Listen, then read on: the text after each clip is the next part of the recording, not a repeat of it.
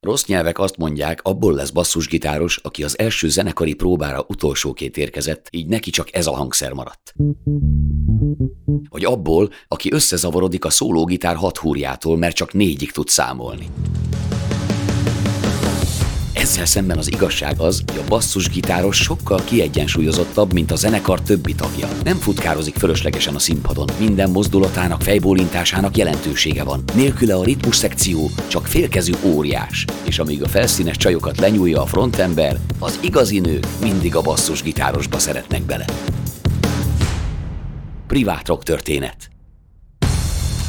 Hozzátok a basszerost! A privát rocktörténet sorozat 2005 és 2007 között forgott Budapesten, majd két éven át sugározta a Filmmúzeum televízió. Nagyon sok anyagot rögzítettünk, annyit, amelyből akár négy sorozat is kijött volna. Ezért úgy gondoltuk, hogy néhány a műsorból kimaradt, mégis izgalmas beszélgetést megmutatunk a sorozat rajongóinak. Ebben az évben basszusgitárosokkal beszélgetünk. Környei Attila minden olyan sztereotípiát hoz, amelyel vádolják a basszusgitárosokat. Úgy lépett be a fermegyüttesbe, hogy előtte csak hegedülni tudott. De azt mondták neki a többiek, zenész vagy, megoldod, tanult meg a számokat. Másnapra tudta. Profi zenész lett, aki bármit bárkivel eljátszott, és a legjobb vendéglátós bandákban lett volna a helye, ha akarta volna, de akkor összebarátkozott Szikora Robival, és ez a barátság meghatározta a zenei életét és a karrierjét. Anyukám minden áron zenész szeretett volna faragni, belőlem, belőlünk, mert a bátyám zongorázott, én meg hegedültem, és első általános iskolás korom óta kezdtem el a zenét. Sajnos nagyon utáltam egy ilyen, ilyen eléggé kényszer volt, és mindig voltak a versenyek, és a fellépések, és, és borzasztóan izgultam, és, és alig vártam, hogy, hogy én ezt önállóan abba hagyhassam, tehát azt hiszem, hogy hetedikes koromban hagytam aztán abba a, a hegedűt, akkor elkezdtem sportolni, és érettség után egy sportsérülés véget vetett a, a sportpályafutásomnak, és akkor megint vissza a zenébe, a zenéhez, és hát akkor viszont hatalmas segítség volt az, hogy azért voltak komoly alapok a bátyám az, az már akkor csinált egy zenekart, ő egy kiváló zongorista volt. Ő noszogatására, amikor egyértelmű vált, hogy nekem a sportot abba kell hagyni, akkor minden áron, gyere, legyél basszusgitáros a hegedűn, úgyis négy hurban te leszel a basszusgitáros, és fog meg, itt van ez a szám, tessék holnapra megtanulni. Ez volt, és hozott nekem egy basszusgitárt, és ez volt az első lecke, de másnapra tudtam. A legelső együttes volt az Ferm együttes, ez volt az a bizonyos, azt szokták mondani, a, a legprofibb amatőr együttes, mert ugyanis ebben a zenekarban kezdett a Karácsony János, a Menyhárt János, Szikora Robert, Gerdesics Ferenc, aki operáz magánénekese, és, és Kékez Zoltán itt zenét. Tehát azt nem, nem kispályás versenyzők, azért mindenki bebizonyította azt, hogy valamit tud erről a pályáról. Hát mai fejjel már, már abszolút össze tudom rakni, vagyis abszolút világos a kép. Édesapám 56-os elítélt volt. Mi ketten a környei testvérek, mi egy abszolút hogy mondjam, fekete listán szereplő emberek voltunk, amit akkor nem, bárki mondta volna, nem hittük volna el. De utána már, amikor az Ergo működött, akkor már úgy feltűntek azok az emberek, akik így figyelték a, a rockzenészeket, és jelentéseket adtak róla, és stb. stb. Tehát ugye ez volt az a műfaj, az a, az a tiltott, tűrt műfaj, és, és nem is akartuk elhinni, hogy, hogy miért van az, hogy rettentő népszerű volt a csapat különböző klubokban, játszottunk a Danóbiában, az IFI Parkban rendszeresen éveken keresztül, hihetetlen népszerű volt a csapat, és egy újságcég nem jelent meg a zenekarról. Veszélyesek voltunk, én úgy érzem. És ennek az lett a következménye, hogy hiába nagyon jól működött a csapat, nagyon sikeres fellépések voltak, de egy idő után komolyabb siker nem jött, akkor a zenész tovább állt. És, és hát így volt a James, amikor elment a zenekarból, aztán utána csináltuk a következő ferménytes, amiben jött a Mennyus meg a Robi, és akkor azután is nem, nem tudtunk, egyről kettőre nem tudtunk lépni, és, és pedig zseniális zenekar volt tényleg egyetlen, egyetlen egy ilyen nosztalgia fellépés volt még a 80-as évek legelején, és szétverték a házat, a Kertészeti Egyetemen volt ez a bizonyos koncert. Abban az időben egy ilyen zenekar azt mondom, hogy akkor ugye ezek a klubzenekarok voltak, egy klubzenekarnak táncra játszott, tudtunk, és az akkori menő slágerlistát úgy, ahogy van, kellett betéve tudni. Tehát nekünk a Szabad Európából, meg nem tudom honnan, Luxemburg, Rádió Luxemburgról leszettük ilyen sistergő fellép, felvételeket, és azt meghallottuk, hogy mit tudom én, ma az egyik Rolling Stones dal az első a slágerlistán, akkor azt a következő héten nekünk már kellett nyomni, de Creedence Clearwater-től Uriah Hippig mindent, tehát a rocktól a popig mindent kellett játszani majdnem azt mondom, ennek a Gemini volt az abszolút nagy, akkor nagy sztárzenekar, akik, mit tudom én, 30-40 órás anyagot tudtak már. Körülbelül egy olyan 10, volt ez a, 10 év volt ez a korszak, ami, ami nagyon csodálat, csodálatos volt, de, de abszolút siker. Tehát, hogy mondjam, effektív siker nélkül nem volt, nem volt anyagi siker mellett semmi. Utána én elkerültem az M7-es együttesbe, az már bizonyára sokaknak ismerős, félig sem szerelem, nem lehet boldogságot venni, ezek szép slágerek voltak, bár azok se voltak igazán saját számaink, mert ez Gábor Espár szám, meg Tardos Péter írta nekünk a zenéket. Aval az együttessel azért nem tudtunk saját lemezt elérni, mert akkor az Erdős doktor volt a nagy, hogy mondjam, nagyhatalmú Pop Cézár, aki azt mondta nekünk, hogy maguk olyan új fiúk, maguknak nem kell lemez. Ugye ezt mire mondta, bár tényleg kilógott a cipőnkből az újunk. Na, summa summarum, de ott elég jó, ilyen klub szinten nagyon jól működött a zenekar, abban az időben emlékszem, megvettem életem első autóját, és hát ez már nagy előrelépés volt, egy Polski Fiatot, és, és talán az utolsó ilyen klub zenekar volt az M7-es, és utána jött a diszkó, és akkor az ezeket a klubokból ki, kisöpörték a zenekarokat, a diszkósok. Az M7-es épp a vége felé járt az a korszak, akkor a Robinak nagyon beindult, ő már akkor a Hungáriába, akkor 80-ban ugye berobbant a Hungária, és én csodáltam, hát nagyon jó barátok voltunk, amikor attól kezdve, amikor a Ferm együttesbe bekerült, attól kezdve mi rettentő jó barátok voltunk, hasonló volt az ízlésünk, a minden, mindenről ugyanaz volt a véleményünk, és amikor ő elment a Hungáriába, a barátság ugyanúgy megmaradt, de akkor ő is hosszú éveken keresztül ugye Magyarországon szinte nem is volt fellépésük, hanem Németországban, NDK-ban, Nyugat-Berlinbe jártak. Folyamatosan tartottuk a kapcsolatot, aztán bejött nekik a nagy siker, és akkor hát én, én drukkoltam neki, és csodáltam, és hát jaj, Istenem, ne, nekem ilyen nagy siker soha az életben nem addig meg. Akkor én elhatároztam, hogy ugye egy zenész abban az időben csak azt tudta, hogy vagy itthon egy sikeres zenekarba játszik, vagy elmegy nyugatra vendéglátozni, ahol az eléggé komoly valutát tud keresni, és, és akkor viszont az is egy, egy másik, másik életforma. Tehát, és akkor úgy elgondolkoztam rajta, hogy volt egy zenekar, ahova nagy valószínűleg úgy nézett ki, hogy kimegyünk Norvégiába zenélni, de még a hogy mondjam, az első fellépéseknél kiderült, hogy nekem ez nem, nem nekem való ez a világ, és pontosan ott tartottam, hogy leteszem a, a hangszert, és abba hagyom a zenélést, amikor egyszer csak csöngött a telefon, második évben, a Hungária második évében Robi fölhív, hogy ő Attila, gyere, csináljunk egy zenekart. Mondom, ne hülyéskedj, hát hogy, hogy, hogy gondolod? Hát kiléptem a Hungáriából, ne hülyéskedj, ne viccelj. De nem vettem komolyan. És akkor összeültünk, és akkor mond, és láttam rajta, hogy, hogy hihetetlen nagy változás, borzalmas elszántság van benne, és, és, és, és mondom, hát ez, ez nem, nem normális, hát ilyen sikereket az életbe soha nem fog elérni, sőt, akkor az Oriba azt mondták neki, hogy ha ő kilép a Hungáriából, soha az életbe a lemezgyár közelébe nem mehet. És ezt viszont akkor komolyan kellett venni, mert azért tényleg voltak akkor olyan, olyan királyok, akik ezt, ezt meg is tudták valósítani. És mikor láttam, hogy a Robi hajthatatlan ebbe a dologba, és hogy ő, ő zenekart akar csinálni, sőt, ő mint énekes előre akar állni, ugye a Hungáriában még mint a kis kedves, kis legfiatalabbik gyerek a zenekarban, a hátul dobolt, és ő volt a kis, kis kedvenc, és akkor, hogy előre akar állni, és minden mást akar csinálni, csak nem rock and roll hát akkor mondom, jó, akkor vágjunk bele.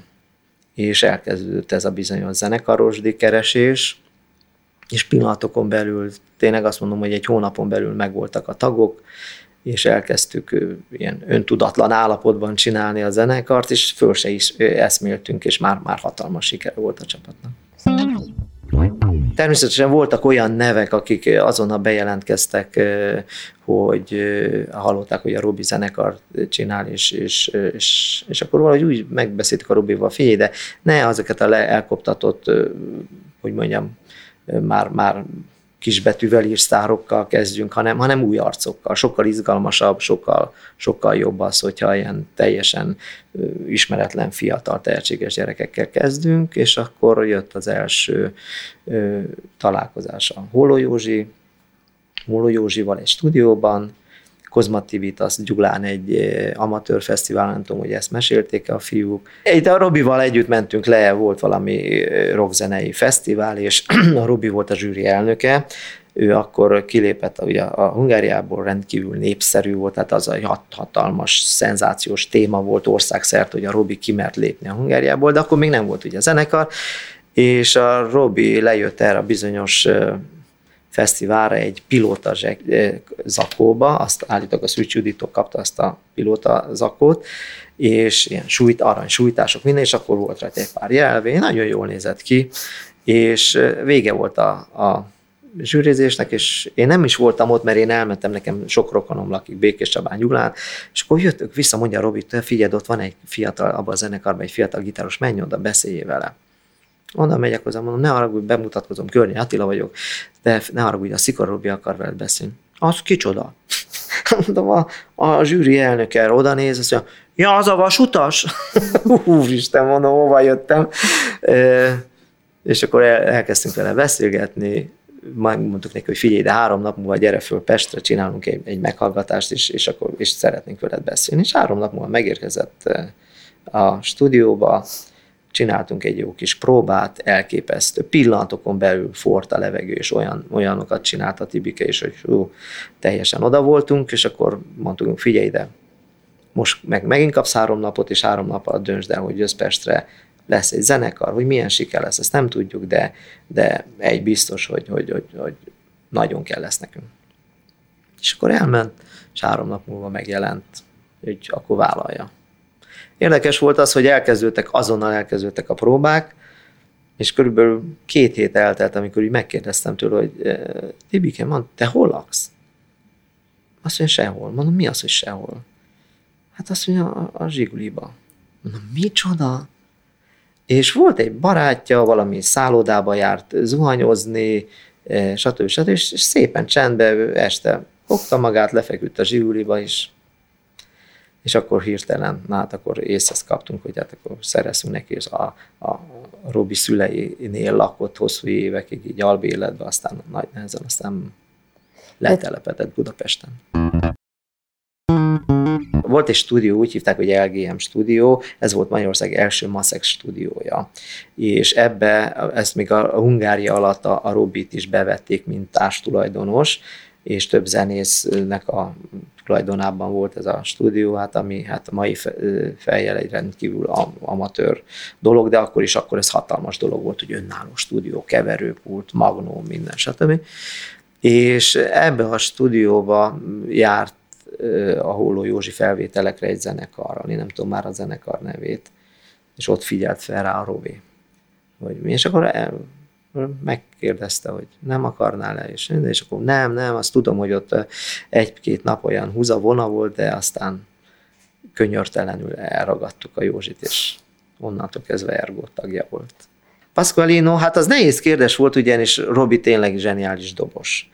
Na most egy nagyon jó dobos, aki a többször ugye megnyert az év dobos a címet, egy nagyon jó dobos mellé milyen dobos lehet, és néztünk körbe, hogy ki van, aki, aki eleve szabad, és, és aki, aki, aki megüti azt a szintet minimum, ahogy a dob, Robi dobol, és csak egy ember ugrott be nekünk az Apaszkorion, aki akkor abban, abban az időben még ilyen vendéglátó zenész volt nyugaton.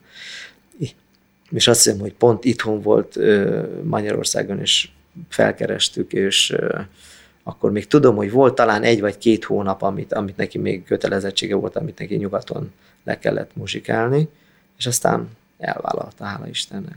Akkor már 7 évet zenélt, azt hiszem nyugaton, akkor már épp azt mondta, hogy na ebből már elég.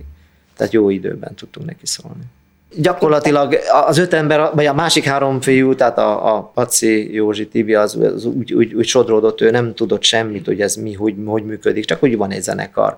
Itt minden égvilágon a Robival ketten. Tehát reggeltől estig együtt voltunk, és, és állandóan ment a gyúrtuk a dolgokat, hogy hogy. Most a Robi, ahogy mondtam, hogy az első pillanatban ő, ő punk zenét, akkor jött be ez a punk zene, meg mindent akar, csak ne, ne rock and és, és akkor mondtam, hogy Robi, figyelj ide, az a lényeg, hogy én figyelem, hogy hogy csinálják ezeket a nyugati sztárokat, itt mindenkinek az egyéniségére szabják az egész produkciót, és mondom, nézzem, akár hogy is van, itt van két dal, amit már ismer az ország, a Csau Marina, meg a Micsoda Buli, ebben benne van a napfény, benne van a, a kicsit olasz, kicsit, kicsit mind a, a, a, a, a nyár, és, és akkor itt jött ez a szó, hogy napfény, és ez abban a pillanatban, ez, ez volt az a főszikra, hogy napfény, szafari kalap én előtte való nyáron voltam Németországban, és megláttam egy kirakatba egy szafari kalapot, és megvettem.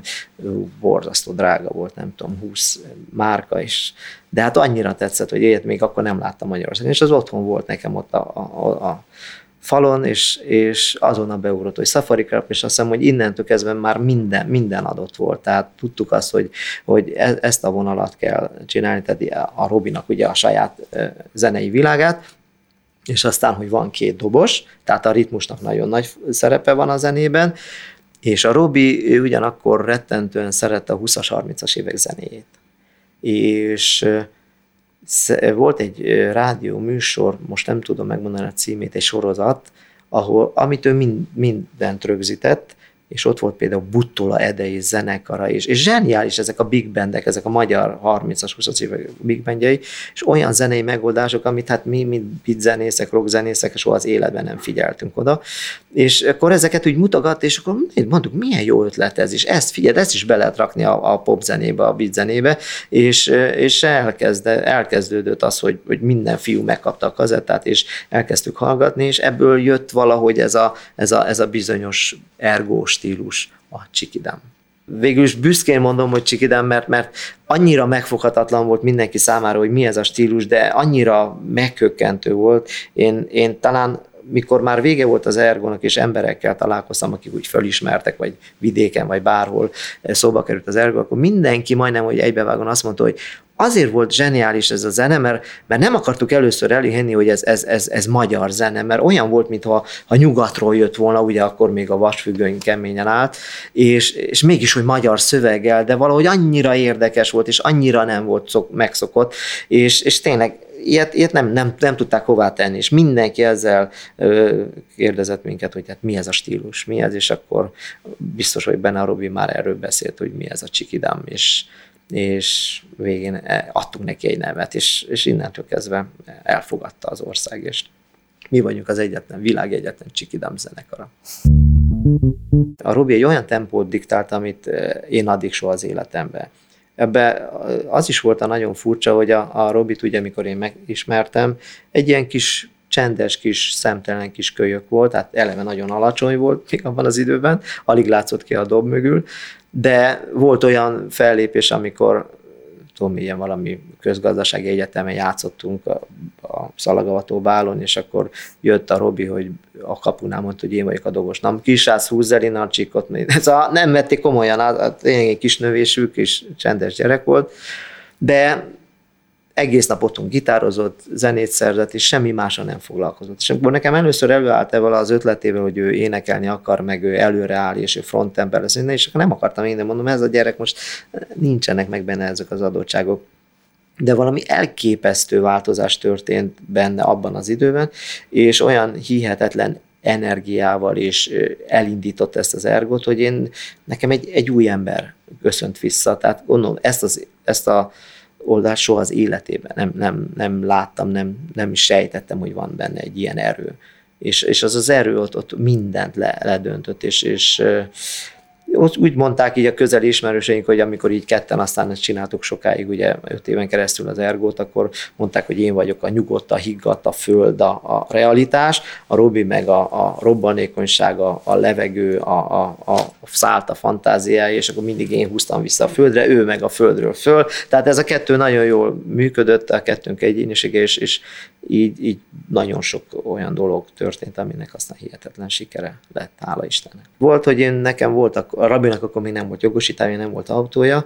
Én reggel nyolckor beállítottam hozzá, volt egy kis zasztavám, az volt az irodánk, beült, és éjszaka, éjfélkor, éjjel, egykor, kettőkor kiestünk belőle, és akkor rohanni, Ori, Iri, Hungároton, magyar ifjúság, televízió, stb. stb. közben a próbára, közben megint vissza. A fiúknak még mindig kiosztottuk, hogy mit kell csinálni, és, és ez így működött, hála Istennek. De ebben az egészben az volt az érdekes, hogy ugye a Robi kilépett októberben a zenekarból, decemberben elkészültek az első fellép, felvételek kazettán, még csak kazettán. És tényleg januárban már az összes diszkó játszotta, de hogy hogy, hogy jutottak hozzá, másolták minden, és az, az érdekesség, hogy tehát januárban már mondom, megvoltak az első felvételek, februárban elkészítette a Magyar Televízió egy tévésót, de nem volt lemezünk, hanem a televízió biztosította a rádióban nekünk 20, 12 órát, hogy vegyünk föl 8 számot. Hát jobb esetben 12 óra egy dobbeállásra elég. De mi megcsináltuk, meg, meg volt az első tévésó, és utána, utána még fél év kellett, amikor a Hungaroton azt mondta, na jó, lehet lemezetek és akkor kezdtük el a lemez készíteni, és majdnem egy évre rájelent meg az első Ergo lemez. Azt soha nem fogom elfelejteni, azon a napon, amikor megjelent a lemez, most komolyan nagy, zár, nagy kipűnek hangzik, mentünk a belvárosba, és minden embernek a hón alatt egy Ergo lemez. Szóval ezt nem akartam elni, és akárhova néztünk, szóval olyan volt, mint egy ilyen reklámfilm, és hát jó, hát ez, ez nem valóság, de az az volt. Beleremegtünk, hogy csodálatos volt a legelső koncerten még azért pontosan nem tudtuk, hogy mi csak valami nagyon extrém dolgot csináljunk, és akkor jöttek be a kövér lányok. Hogy ilyen, ilyen, ilyen polgárpukkasztó dolgot akart a Robi, de az azért gyorsan kiderült, hogy az nem az a járható út. Viszont arról az első koncertről, ami a körcsarnokban volt, és rengetegen voltak, és, és csak úgy sejt, de akkor már megvolt a safari kalap, már megvolt ez a kis szafaris, militáris design. De nagy sikere volt a csapatnak, de utána viszont a Riskó Géza, akkor az esti hírlapnak volt az újságírója, ugye egy esti hírlapot majdnem minden magyar ember olvasott, és abba írt egy nagyon-nagyon rossz cím, nem baj, Robi, próbálkozz, csak ez nagyon gyenge, meg minden, és akkor a Robi elborult az agya, és, és üvöltve, üljünk a kocsiba, kitépve, az teljesen ki volt akadva. És, és lényeg az, hogy lehet, hogy ez az újságcikk még nagyobb erőt adott neki. Hm. És aztán az úgymond az első hivatalos Ergo koncert az rá két hónapra a tavaszi fesztivál keretében a Kertészeti Egyetemen volt, ahol ahol a 61-es villamos nem tudott járni, mert annyian maradtak ki a Kertészeti Egyetemen, hogy a, hogy a vilányú tele emberekkel, és, és, és, és rendőrség, és minden. Szóval népünnepé volt, csodálatos volt.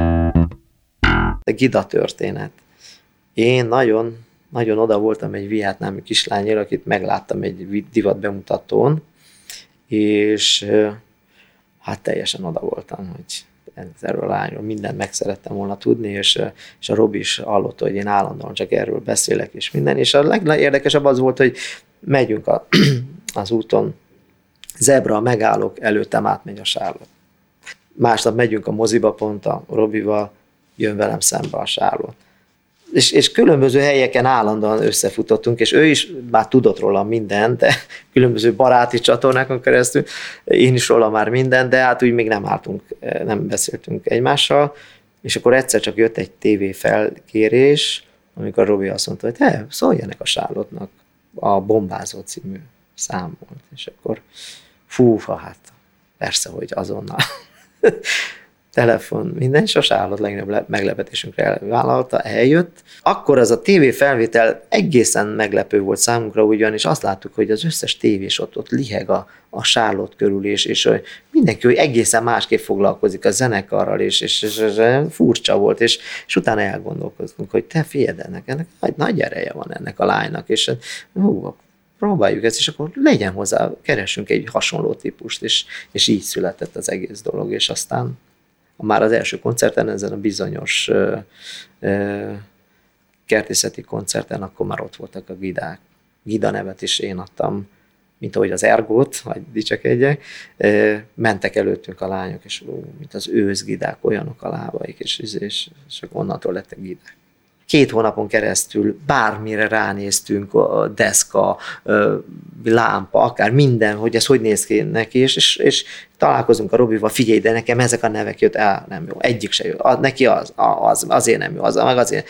És hiába próbálkoztunk, és nem, és nem jött, és talán még az egyik volt egy zó, állatkert, és de az se, és akkor egyik alkalom, én latin tanultam a gimnáziumban, és, és egyik nap így beugrott ez, hogy ergo, ami ugye latinul azt jelenti, hogy tehát, de hát azt úgy hogy ergo.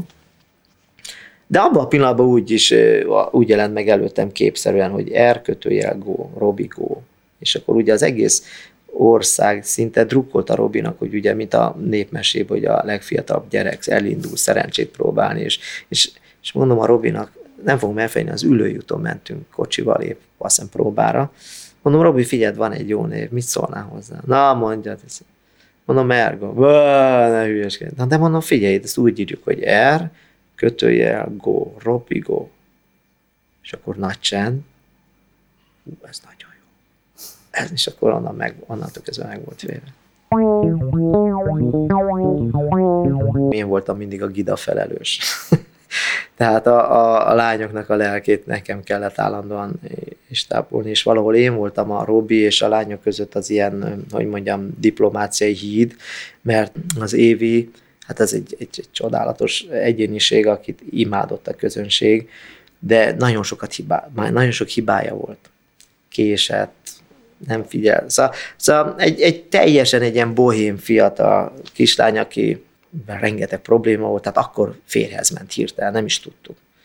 Aztán másnap jön a fellépése napszemüvegbe, vedd már le a napszemüveget. Nem, nem akarta levenni, de vedd már le, leveszi hatalmas monokliát, verekedtek a férjével. Na most a férjének még nagyobb monoklia volt, tehát elképesztő dolgokat csinált, és, és de, de, de szeretetre méltó volt. Szóval sok olyan dolgot hibázott, ami a Robi azonnal kirúgta volna, és én kellettem hozzá, hogy aztán a végén mégsem, mégsem, mégsem, és aztán utána jöttek nem csak az Éva, meg a Sárlott volt, ugye akkor voltak még vidák, általában én szereztem mindig nyitott szemmel jártam, és már volt olyan, akit az utcán leállítottam, a kővágó Kriszti például, aki görkorizott, és megfogtam a karját, mondom, ne haragudj, add meg a címet, mert akkor az évi már terhes volt, és tudtuk, hogy, hogy a következő idényben már nem lesz. És a Kozma Tibivel mentünk az utcán, és mondja Tibi, te ne haragudj, hülye vagy, hova raktad a szemed? Mondom, légy nyugodt, jó, jó, jó a választás. És megadta a telefonszámát, és tényleg pár hónap múlva fölhívtuk, és eljött végén ő lett a, a az egyik gida, és hát egy csodálatos arc, és, és, és mindenki el volt ájú, hogy milyen gyönyörű, és aztán volt a Barbara, és minden, de mindegyiket úgy, úgy nagyon-nagyon-nagyon. Sálott egy, egy, egy, egy hiba, vagy hogy mondjam, egy rossz információ miatt a Robi őt, őt távolította leghamarabb a zenekarból, de akkor a Sálott akkor már egy nagyon népszerű fotómodell volt, és eh, mikor emlékszem, mikor ki lehetett már menni Bécsbe, ugye bevásárolni minden, és akkor tátott néztem, Bécs tele volt sállott eh, óriás plakátokkal, valami illatszer eh, reklám volt. Tehát ő nagyon, nagyon elismert fotomodell volt abban az időben, neki ne, nem volt problémája, hogy, hogy mit is csináljon, és aztán a hapsik meg rohantak utána, úgyhogy pontosan az életét így nem ismerem. Az Évi az, az hát egy, egy, egy csodálatos teremtés, aki, aki ugye férhez ment, megszületett a kisgyereke, és aztán onnantól kezdve írta a saját életét. Az első lemez, hát azt hiszem az életem legboldogabb pillanata volt, de talán mindegyikünknek a legboldogabb pillanat, egy olyan alkotói időszak volt, amikor minden gátlás nélkül, minden megfelelés nélkül mindenki tényleg a, a, a, azt az értéket dobálta be abba a közös kosárba, amivel, amivel rendelkezett, és ezt rettentően élveztük. Tehát a dobos mutatott egy jó témát, a gitáros már abba a pillanatban tudta azt továbbfejleszteni, a billentyűs már is hozta annak a következő ötletét, és ez, ez, ez így ment magától, és, és szinte magától megszületett az a lemez, csodálatos volt.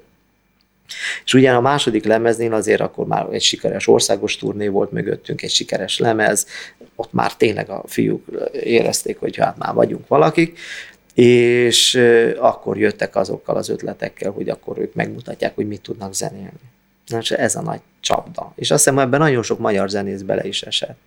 Amikor már bátrabbak vagyunk, stb. stb. És akkor a Pasqualin hozta különböző jazz rock lemezeket, hogy figyelj, na most ide, ilyen, ezt figyelj, milyen jó a, Holó Józsinak a Tótótól kezdve, nem tudom milyen, amit szóval semmi köze az ergo zenéhez ahhoz a világhoz, és mond, nekik, hogy gyerekek, hát ahogy szokták mondani, egy győztes csapaton nem változtat, csak ezt kéne tovább fejleszteni, nem kellenek ezek a dolgok. És bizony-bizony volt olyan, hogy elmentünk, ugye, ahogy mondom, a zenekar próbált reggel tíztől, miközben rohangáltunk adminisztráció, er, ori, ír, mindenféle különböző hivatal, és akkor mit tudom, délután egykor, kettőkor beestünk a próbára, na, a fiúk megmutatják, hogy mit csináltak, és akkor Isten, a Robinak eltorzult a feje, és bizony-bizony a, a, a második lemeznél szinte közel, közel kerültünk ahhoz, hogy fölbomlik a zenekar.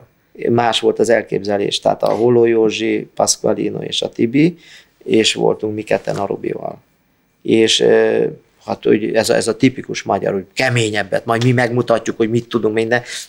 Nem erre volt ki a közönség, nem erre volt kíváncsi, és, és valahogy ez úgy rá is nyomta a bélyegét a második lemezre, bár hát bár csak most fogyna el 250 vagy nem tudom hány százezerbe fogyott el a második lemez, de sokkal kevesebb fogyott belőle el, mint az elsőből, és, és azt hiszem, hogy ez úgy, úgy, úgy azért ez egy pofon volt minden, mind a három fiúnak, és azért a harmadik lemez már, már akkor már normális kerékvágásban működött. Hát én mindenféleképpen azt mondanám, hogy az első lemez volt a legsikeresebb, bár technikailag a legrosszabb.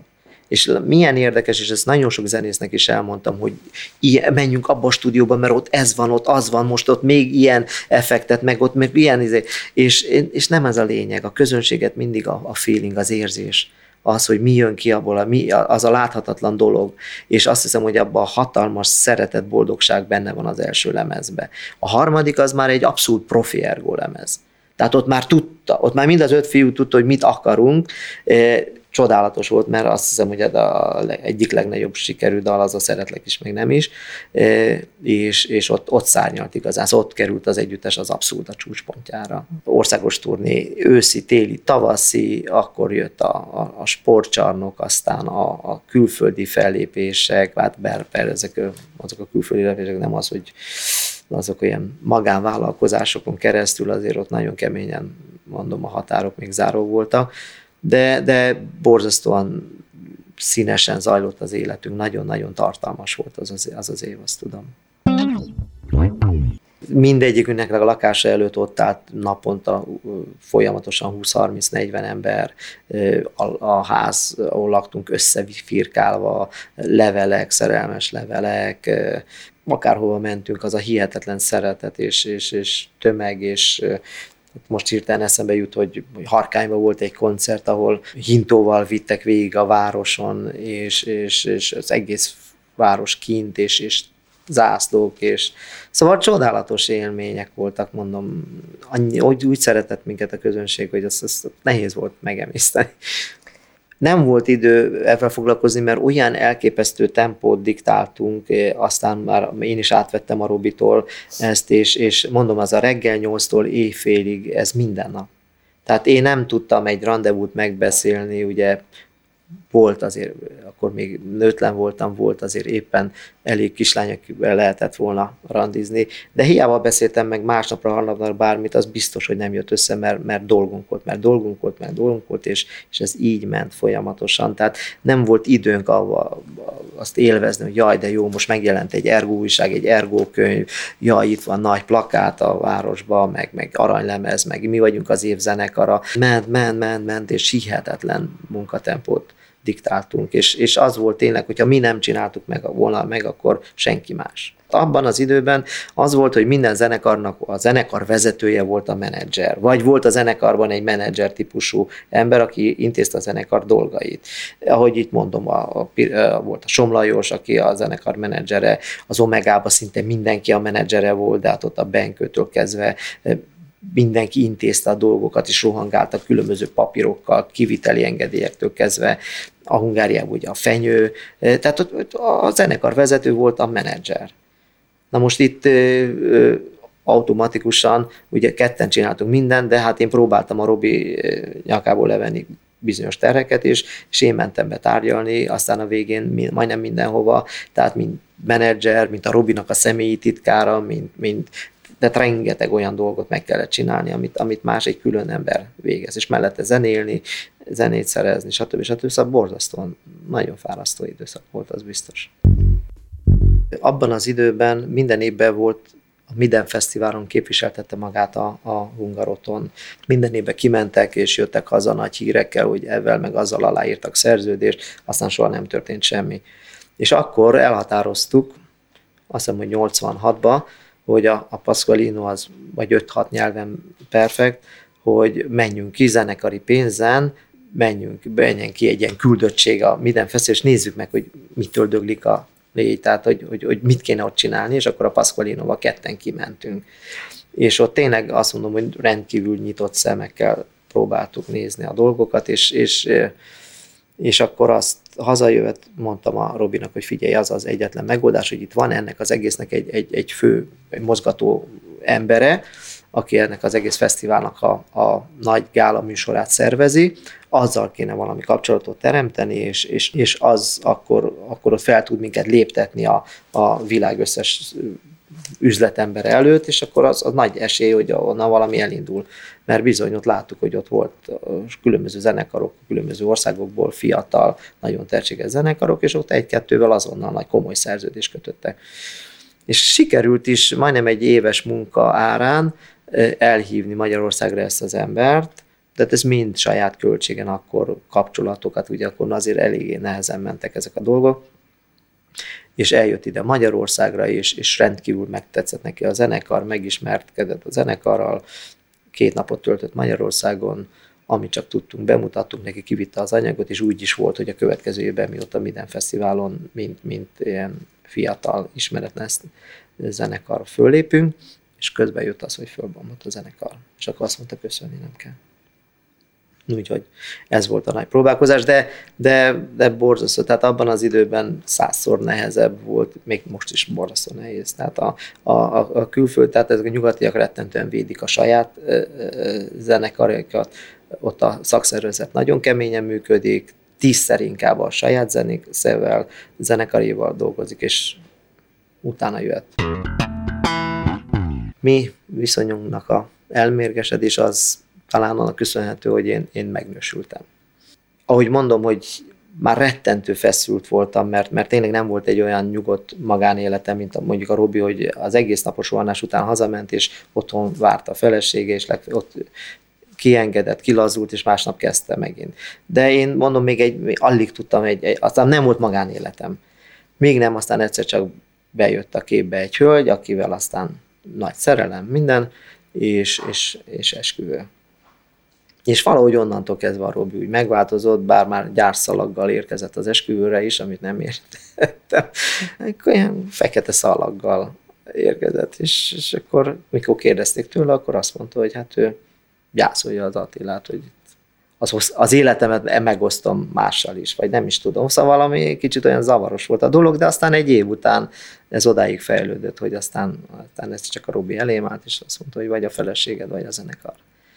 De ez, ez nagyon hosszú, egy év dolog volt, amikor elkezdődtek a problémák, eh, különböző dolgokat már nem tudtunk megbeszélni egymással, bár gondolom, hogy meg lehetett volna így a mai fejjel, és, és talán évek után aztán a Robi elmondta így nekem, hogy öt évig nem is beszéltünk utána, de akkor elmondta a Robi, hogy ő nem tudta elviselni, hogy én tényleg megosztom az életemet mással is, és nem százszázalékosan az ergónak szentelem az életemet, ami hát...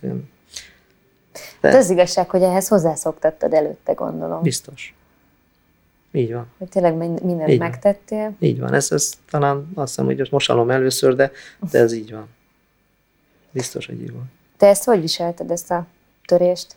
Borzalmas mély repülésbe mentem át, tehát hihetetlen fájdalom volt, de, de akkora fájdalom volt, amikor, amikor úgy valamit így kiégettünk a, az emberből. Tehát akkor nagyon-nagyon fájt, nagyon rövid ideig, és utána úgy megszűnt minden. És az, az, az a nagyon nagy barátság ott, ott úgy elszakadt. Mert tényleg azt mondom, hogy majdnem több mint tíz évig hihetetlen jó barátok voltunk, és És aztán utána az élet elindult, ugye mindenki elkezdte a saját életét, én is egy teljesen más irányba abbajtam az aktív zenélést, és mint menedzser kezdtem el dolgozni, és elkezdődött a rohanás. És viszont öt évre rá egyszer csak jött egy telefon, és akkor Robi fölhív. De mondom, öt évig nem megláttuk egymást, átmentünk a másik oldalra, meg ilyenek voltak. Aztán öt év után egyszer csak fölhív, hogy szia, Ati, gyere, ma klubnak van, gyere ki a klubba. És akkor ott a, a, az akkori Ergo együttes előtt, meg, meg a klubba ott, ott előkerült ez a téma, és ott a nyilvánosság előtt ő, ha úgy érezte, azt mondja, hogy ha ő, ő, ő hibázott, akkor ő bocsánatot kér, és minden. És mondom, hogy nincs miért bocsánatot kérni. Hülyék voltunk, kész. Hát a Pasqualino az igazi olasz, aki hát rendkívül jó dobos, és csodálatos vele a színpadon zenélni, mert én csak azt láttam, amikor kinéztem a technikusokra oldat bármelyik koncerten, akkor mosolyogva szívták magukba a Pasqualinóból azt a kisugárzást, amit, mert ő, ha üt egy jót, azonnal mosolyog, nevet, és neki az az élete, hogy a dob mellett ott ül, hihetetlen humora van, de egy kicsit olyan kemény fejű kos, sok nagyon keményen, vagy nehezen lehet meggyőzni dolgokról, de az ember meggyőzi, akkor ott nincs pardon. De elképesztő szép élményeim vannak vele kapcsolatban. Ezt a fiúk tudják, hogy pláne mi ketten a Pasqualinóval, és akkor úgy dobjuk egymásnak, adjuk a lapot, tehát hogy akkor fetren mindenki a nevetéstől. Egyszer kivittek minket Tunéziába, a tunéziai ide, idegenforgalmi miniszter vendége voltunk, és, és ott vitt valami múzeumban minket, és halál fáradtak voltunk, és már mindenkinek már minden, jaj, csak már egy ágyat akarunk, mert aznap utaztunk vagy 400 kilométert, és az sivatagban, meg minden, és akkor még utólag elvitt minket egy ilyen múzeum, és akkor ott a Paszkoinóval, hát olyan műsort csinált a Paci, hogy hát belefájdult a fejünk a rögéstől, mert mit tudott, ilyen, ilyen Chaplin-szerű őrületeket, és zseniális fazon, olasz. Józsi, hát ő a, a töki kántor, ugye ő, ő onnan indult, és egy furcsa magának való ember, aki, aki rettentő precízen a, a munka legmélyéig, tehát amikor arról van szó, hogy zene, és akkor akkor nem létezik másnak, és ő nagyon nehezen megközelíthető, vele csak arról lehet beszélni, hogy, hogy ezt hogy csináljuk, ezt hogy, és akkor ez így jobb lenne, ez így jó lenne, és, és, és hát a, a, a szakmájának a élés, és egy rendkívül tehetséges ember. Uh-huh.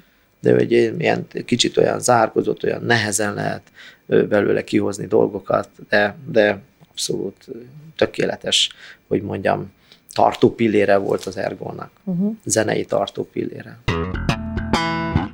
Tibia meg a megfoghatatlan, aki egyszer csak eltűnik, az igazi rák, aki eltűnik, nem tudja az ember a következő pillanatban hova tűnt, hol van, mit csinál, rendkívül hangulatember, egy kicsit hipihonder is, már a végén nem hittük el, bármit mondott, hogy jaj, jaj nagyon fájít, ja, jó, és tényleg vizé, valami, tudom én, magvégyulladás volt, én, annyit, bármire, valamit látott már valami rosszat, akkor már beteg volt, és de egy ilyen történet, hogy unokabátyám az Gyulán orvos, és amikor a Tibike bekerült a zenekarba, akkor beszélek ebből a gyulai unokatestvéremmel, és akkor nem ismersz egy fiatal embert, aki szintén az Ergo zenekarba került, Kozma Tibi, azt mondja, jaj, te hogy is nem, azt mondja, hát mindenki ismeri a kórházban, mondom, hogy, hogy.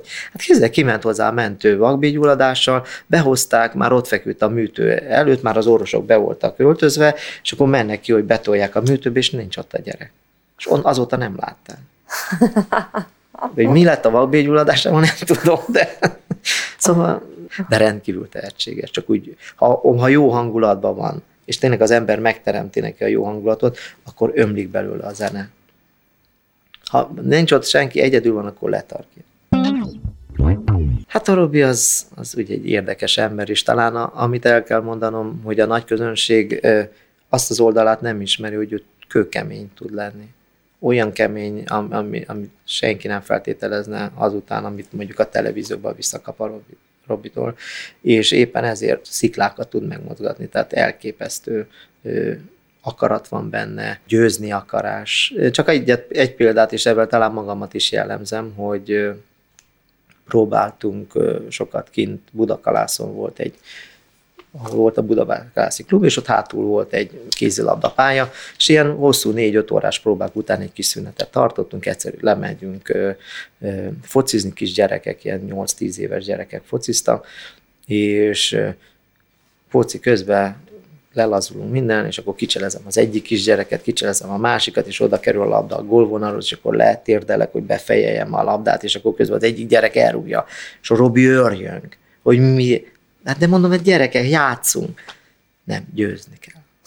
Szóval de ez, és ez jellemző volt, tehát mindenben. Én inkább a játékosságot, inkább a, a könnyedséget, és a, ő meg a győzelem is. És ez viszi őt mindig valahogy előre, és, és, és a győzelemre. Tíz évvel ezelőtt, amikor először összejött a zenekar, volt egy tíz éves ilyen jubileum koncert, a kis, szintén a kis stadionban, és fantasztikus, csodálatos volt. Én úgy érzem, hogy három órás koncert után valami 30 percig még mindig tapsolt a közönség, és nem akart elmenni, és vissza kellett jönni, már átöltöztünk. Szóval mondom, csodálatos e, emlék, hogy akkor, amikor elkezdtünk tíz év után, elmentem az első próbára, mert nekem tíz évig igazán nem volt hangszer a kezembe, és, és nagyon-nagyon felkészültem meg minden, és hogy hogy fog ez szólni, meg minden. És amikor elkezdtük az első próbát, minden ugyanúgy megszólalt, már ez meglepő volt, mondta Robi, hogy hát bizony, akkor ő már megcsinálta a Hungária Nosztalgia koncertet, az, az, az közel nem ment így az első próbát, próbálna Hungáriába semmi. Viszont az volt, hogy elkezdtünk alkotni, tehát elkezdtünk egy új koncertprogramot összeállítani, és a végén ötles stoppot kellett bevezetni, mert akkor nem lett volna kész a koncert, mert minden másodpercben jöttek az ötlet, ötlet, ötlet, ötlet, ötlet, és ez csak így, mint, mint egy virágé, csak, csak a, terebélyese, de csodálatos volt, és, és ez, ez, ez egy, tehát úgy mentünk minden próbára, azután tíz év után valami három hónapot próbáltunk folyamatosan, mint, mint más a, a, a, a rendezvúra a szerelmi, ez komolyan halálboldogan, és, és csoda volt. És ez, ez ritka dolog, én úgy érzem, és ezért, és ezért, azt hiszem ezért tudott az Ergo olyan lenni, mint amilyen volt úgy mondom, hogy ilyen passzív zenész vagyok, tehát ugyanúgy élek és ugyanúgy dolgozom, mint annak idején, mint mikor zenész voltam, csak éppen nem álltam a színpadra, tehát ugyanúgy beleszólok mindenféle zenei munkába, ugyanúgy aktívan végigélem egy, zenes, egy, egy lemeznek a születését, csak éppen mondom, a, nem én állok a színpadon, hanem a saját szellemi termékem. Tehát sokszor jobban izgulok, mint, a, mint amikor aktívan zenéltem, és én voltam a színpadon. Úgyhogy, de nagyon izgalmas, és hát hála Istennek, ez is egy borzasztó érdekes dolog, hogy az ember kitalál valamit, azt megvalósítja, és amikor annak sikere van, hát itt ugye hihetetlen sikere volt a Manhattannek, aranylemezek, platina lemezek, országos turné, és tényleg borzalmas, népszerű volt a lányok körében. Aztán jött a VIP, velük kijutni az Eurovízió Fesztiválra, csodálatos volt, és tényleg nagyon-nagyon jól szerepeltek, még mai szemmel is megnézni azt a műsort, zseniális volt, és nagy, még most is napra kész produkció. Nagyon tehetséges zenészek voltak csináltam a princeszt, amivel kinyíltak a határok, és majdnem egész világot bejártunk. Nagyon nagy öröm volt, hogy egy elképzelés, és, és milyen jól működik. És most jelen pillanatban az Adagio a három fiú, aki, aki szintén mostanapokban volt éppen a művészeti palotájában egy csodálatos koncert, 60 tagú szimfonikus zenekarral, ez már megint más világ, és, és, és nagyon nagy próba számomra, és egy más irányba mindig kísérletezni, mindig valami újat csinálni, és, és nekem azt hiszem az, ez a legizgalmasabb, hogy mindig valami újat.